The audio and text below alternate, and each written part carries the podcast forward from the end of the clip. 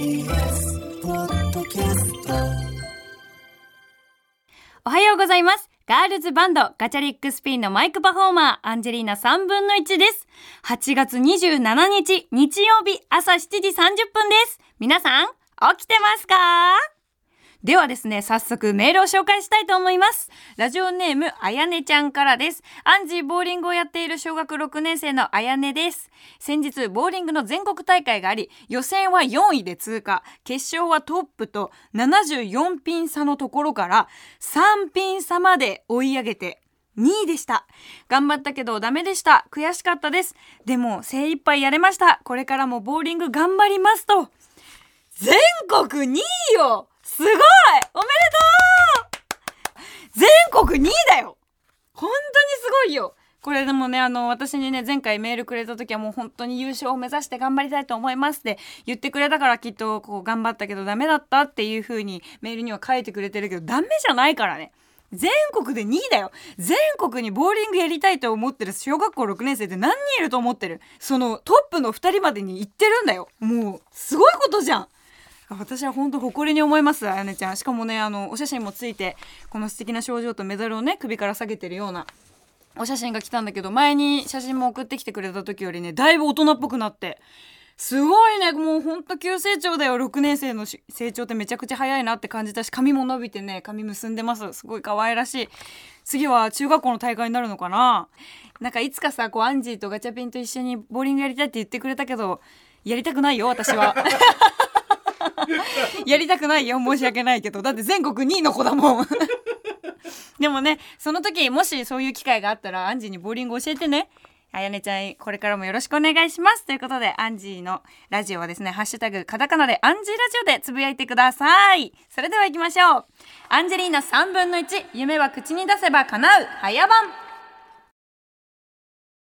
おはようございます。ガチャリックスピンのアンジェリーナ3分の1です。いや改めてさ、全国2位ってすごいなって思った時に自分がその全国2位とかになれるものって何なんだろうって考えたのよ。全国でもトップ取れるものって何なのかなっていろいろ考えたら、やっぱラジオかな。いやいやでもねラジオって言ってもほんと広すぎるからおかしいよそんなの私がこんなトップ取れるわけなんてないんですよだから今回私がこう取れるトップのラジオの中で言ったら21歳部門だったら トップかなって。規模狭っ。急に守り入ったけど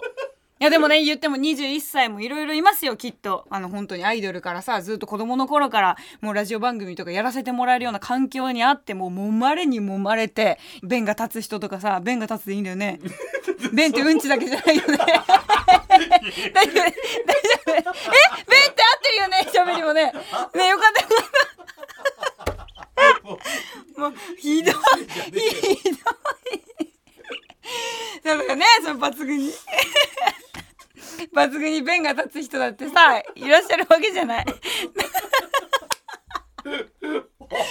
そっちの弁じゃないからもう朝からご飯食べて聞いてる人だっていいんだよこっちは。笑い止まなくなっちゃったじゃんもう危ないな。そうだから21歳でもすごい人たちっていっぱいいるんじゃないかなって考えたんだけどアンジよりおもろい21ってどこにおるん？やめとけマジで。ほんとやめとけ。本当にまださリスナーさんがあったかいからさ叩かれずに済んでるけどさそろそろだよね。もうそろそろ今日の光浴びてきちゃってるからいろんな芸能界のさ。危ないよ本当に。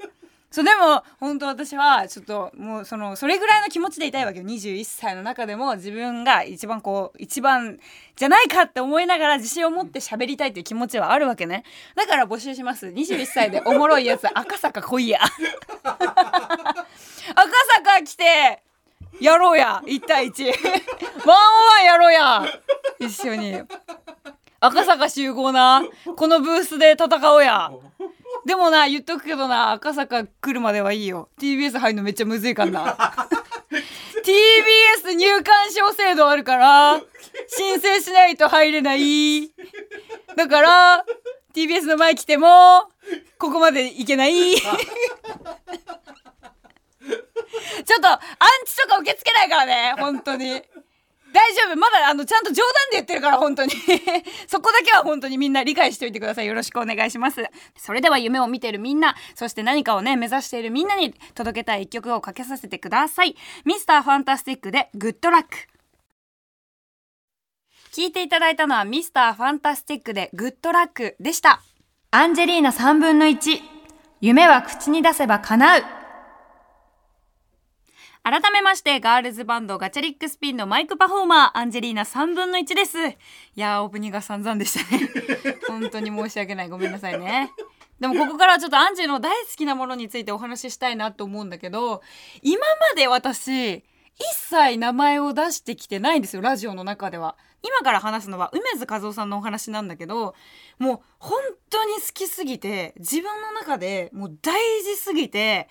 そんな簡単に言葉にできないからラジオでずっと話してなかったのよ。でこれ梅津和夫さんまあ知ってる方の方がきっと多いと思うんだけど改めて紹介すると「週刊少年サンデー」にねあの連載とかもしていて結構代表作で言えば「まことちゃん」だったりとかあとちょっとホラー系のお話で言うと、まあ、漂流教室だったりっていうのが結構メインになってくるんだけど、まあ、日本のホラー漫画を確立させた人はもうこの人だと言っても過言ではないぐらい有名なホラー漫画の作家さんだったりとかあとギャグ漫画とかも書いてたりするし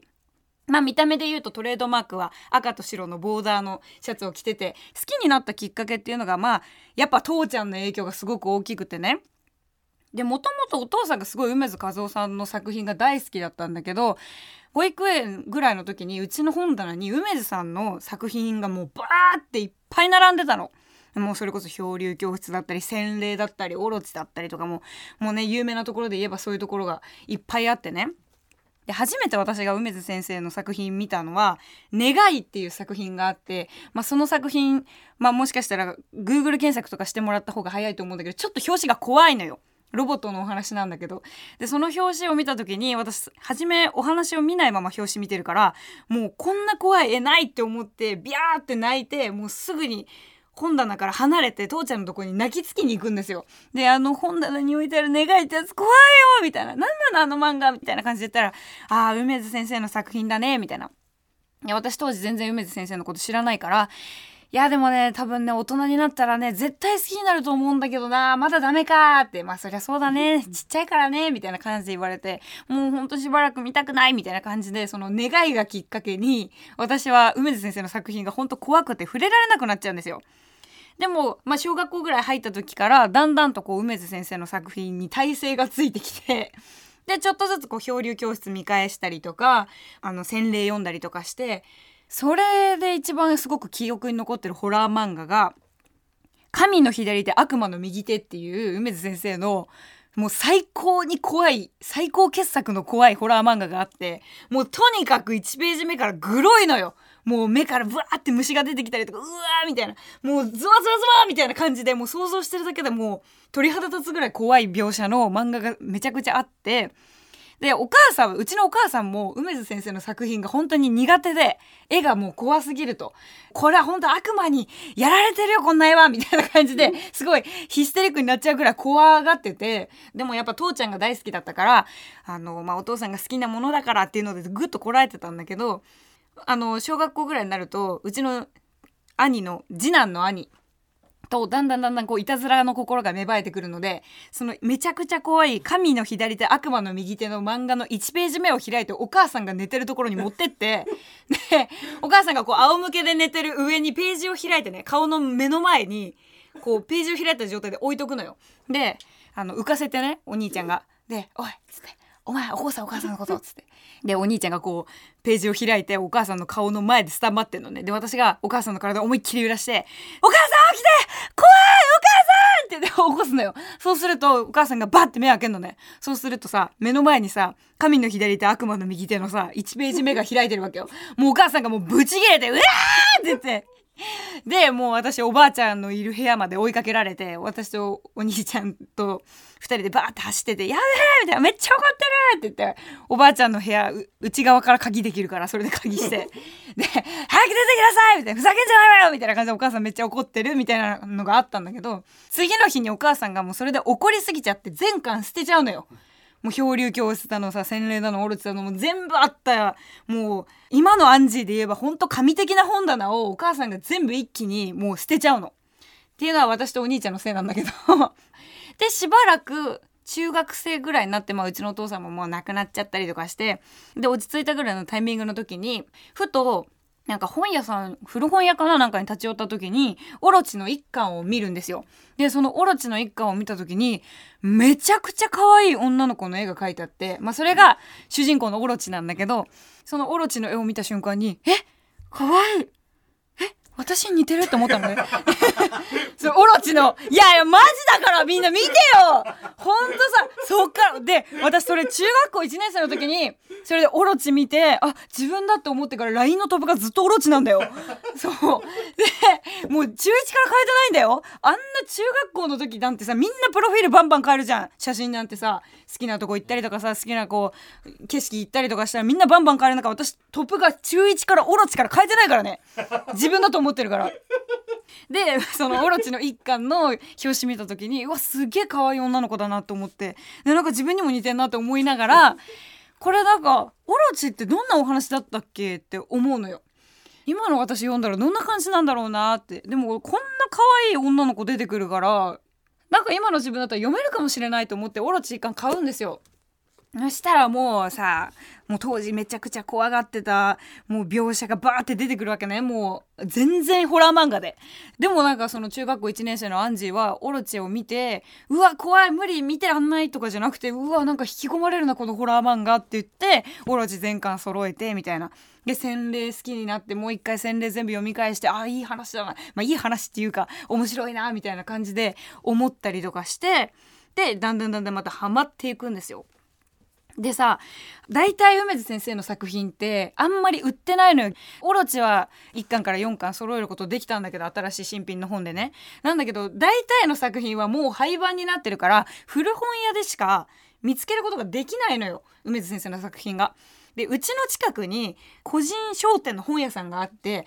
で本当もうよぼよぼのおじいちゃんが一人で頑張ってこう「ああいらっしゃいませ」みたいな感じでやってるような本屋さんででいつもそこで私結構昔から漫画とか買うのが好きだったから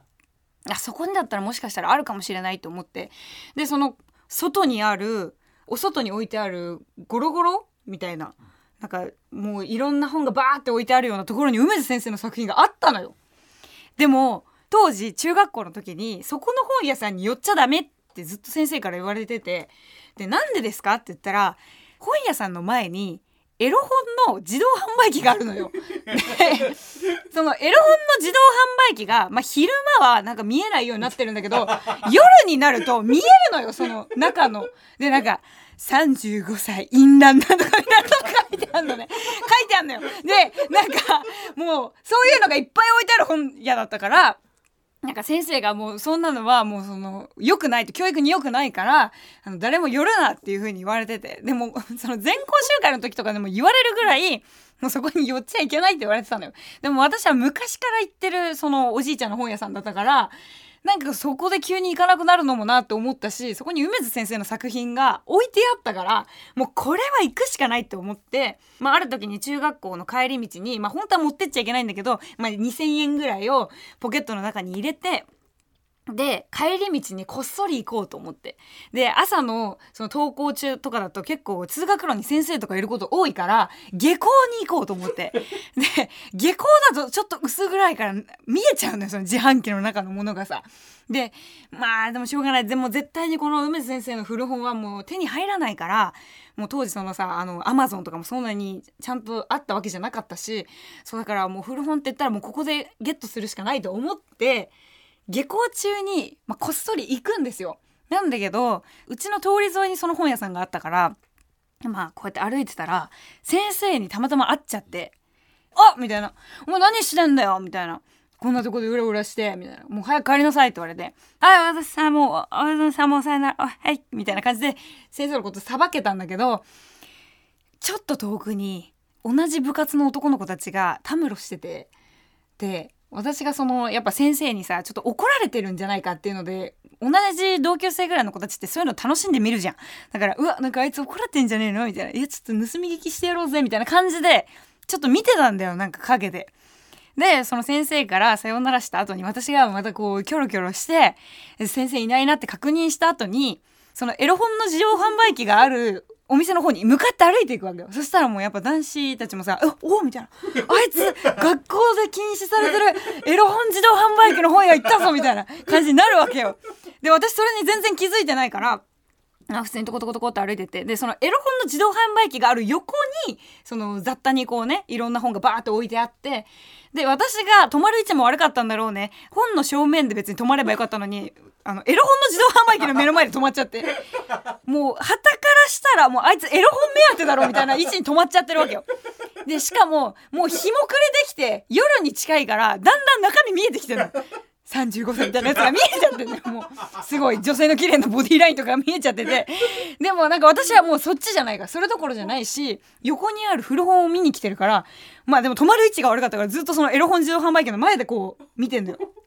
でまあ男の子たちも多分帰ったんだろうねで私も自分の目当てのあの古本を何冊か買うことができて梅津さんのであの普通にお会計して帰ったんだよそしたら次の日にさ「おい」みたいな「お前さエロ本の自動販売機行ったろ」って言われて同級生の男の子に。で「え何のこと?」みたいな「え何のこと?」って言ったら「お前とぼけんなよ帰り道さお前エロ本の自動販売機の前で止まってたべ」って言われて。やっべ見られたと思って「いやいやそういうわけじゃなくて私あの横にある古本見てたの?」って言ったら「お前お前古本とか興味ないだろ」とか言って「嘘つくなよお前もうわまあそうだよねおお盛んな時期ですもんね中学生でさ」とか言って言うのよもうみんなだんだんみんなさこうねあのいろいろ覚えてくる時期だからあお前もどうせそうなんだろうみたいな感じで言われちゃって。で「お前すごいね」みたいなで他の男の子も来て「お前すごいね」みたいなもう最悪だったんだけど私はまあ梅津先生の作品を買うためにあそこにいたんだけど でも当時からもう今21になるまでにやっぱり梅津先生の作品ってずっともう自分の中の熱が冷めないというか。やっぱり描写はグロくて怖いのもいっぱいあるんだけど何より本当に描く女の子が可愛いんですよ。ちょっとそこに戻らせていただくと 本当に可愛くて私オロチ大好きなの。本当に何回も言ってるけど。であのまあ洗礼とかも大好きなんだけど女の子がすごく大事に描かれてるのね。で結構女心っていうものも梅津先生結構もうドロドロに描いてくれててなんかやっぱさどうしてもさこの年ぐらいで読む漫画とかさ、まあ、当時中学生ぐらいに読むような漫画ってさキラキラしたようななんか恋愛ものみたいなのが多い中私がなぜ梅津先生の作品がいいかと思ったかっていうともうドロッドロのもうなんか美に執着してるとか人の心に執着してるとかとにかく執着心とか執念みたいなのがすごく描かれててだから女心にすごく寄り添ってくれる作品も多くてで女の子が可愛い。からもうオロチはアンジにしか見えないっていう。まあ結論。何が好きかってオロチの顔が好きで梅津先生の作品好きになったんだけどオロチがあったから私永遠にこの女の子みたいに生きたいっていうなんか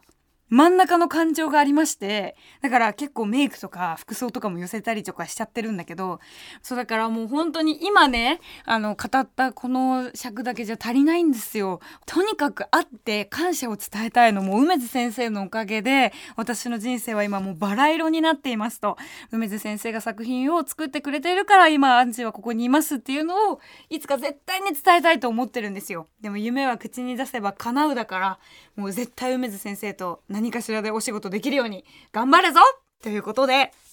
ここで一曲かけさせていただきたいんですが、もうガチャリックスピンの楽曲の中でも一番梅津先生のテイストが入っているんじゃないでしょうか。この曲を聴いてください。レプリカ。ガチャリックスピンでレプリカでした。11月18日には日比谷野外大音楽堂でワンマンライブが開催決定しています。絶対に来てもらえたらと思います。アンジェリーナ3分の1。夢は口に出せば叶う。ここで保険代理店 DFS からのお知らせです。DFS が取り扱う保険商品の中から本日は中高年の方へ何かと気になる就活に関する保険のお話です。ぜひお聞きください。就活というと少し後ろ向きなイメージがあるかもしれないのですが、実際には準備したことで安心できたという方がいらっしゃるので、老後の生活を豊かにするための前向きな取り組みとも言われています。皆さんの中で自分のお葬式代くらいは自分で準備したい。残った家族には迷惑をかけたくない。などお考えの方いらっしゃいませんか？そんな方に選ばれているのがお葬式代程度を手頃に備えられる死亡保険です。保険金の使い方は自由で、お葬式代はもちろん家の片付け費用や家族の生活費などにもご利用いただけます。さらに入院時に一時金が払われる特約の付帯も可能です。入院の時って何かとお金がかかると聞くので、これは助かりそうですね。年齢や性別などにより、月々の保険料は異なりますが、満74歳女性の死亡保険金100万円コースの保険料は月々1720円。満69歳女性ですと月々1160円。月々1160円。このくらいの保険料なら無理なく続けられる方もいらっしゃるのではないでしょうか。お申し込みは89歳まで可能で99歳まで更新することができます。ぜひ資料をお手に取ってご確認ください。資料請求のお問い合わせはフリーダイヤル0120-567-000本日は多くのお問い合わせを想定していますので、すぐにお電話がつながらないかもしれません。着信を残しておいていただければ、朝9時以降にオペレーターから順番に折り返しご連絡いたしますので、ぜひワンコールしてください。お問い合わせ番号をもう一度申し上げます。0120-567-000お電話お待ちしております。アンジェリーナ3分の1夢は口に出せば叶ういやー今日はちょっと梅津先生についてめちゃくちゃ熱く語っちゃったな。しかもラジオで話すの初めてだったんですよ。ものすごい長さになってしまったんですよ。で、きっと放送される時にはエロ本の自動販売機のところだけが残ってバッサリカットされてるかもしれないんですけど、おかしいでしょ残すとこがおかしいよねまあいいんだけど、でもね、またね、あの、梅津先生のお話はね、ちょっとしていきたいなと思っているので、楽しみにしていてください。番組ではあなたからのメッセージをお待ちしています。あなたの自己紹介、ほうれん草、報告、連絡、相談、あなたの夢の話、などなど何でも OK です。アドレスは、かなうアットマーク tbs.co.jp、かなうアットマーク tbs.co.jp、かなうの綴りは、k-a-n-a-u、夢が叶うのかなうです。番組で読まれた方には、かわいいかわいい番組ステッカーに私のサインを入れてプレゼントします。また過去の放送は各種ポッドキャスト、ラジオクラウドでも聞くことができます。それではまた来週日曜朝7時30分にお会いしましょう。お相手はアンジェリーナ3分の1でした。ありがとうございます。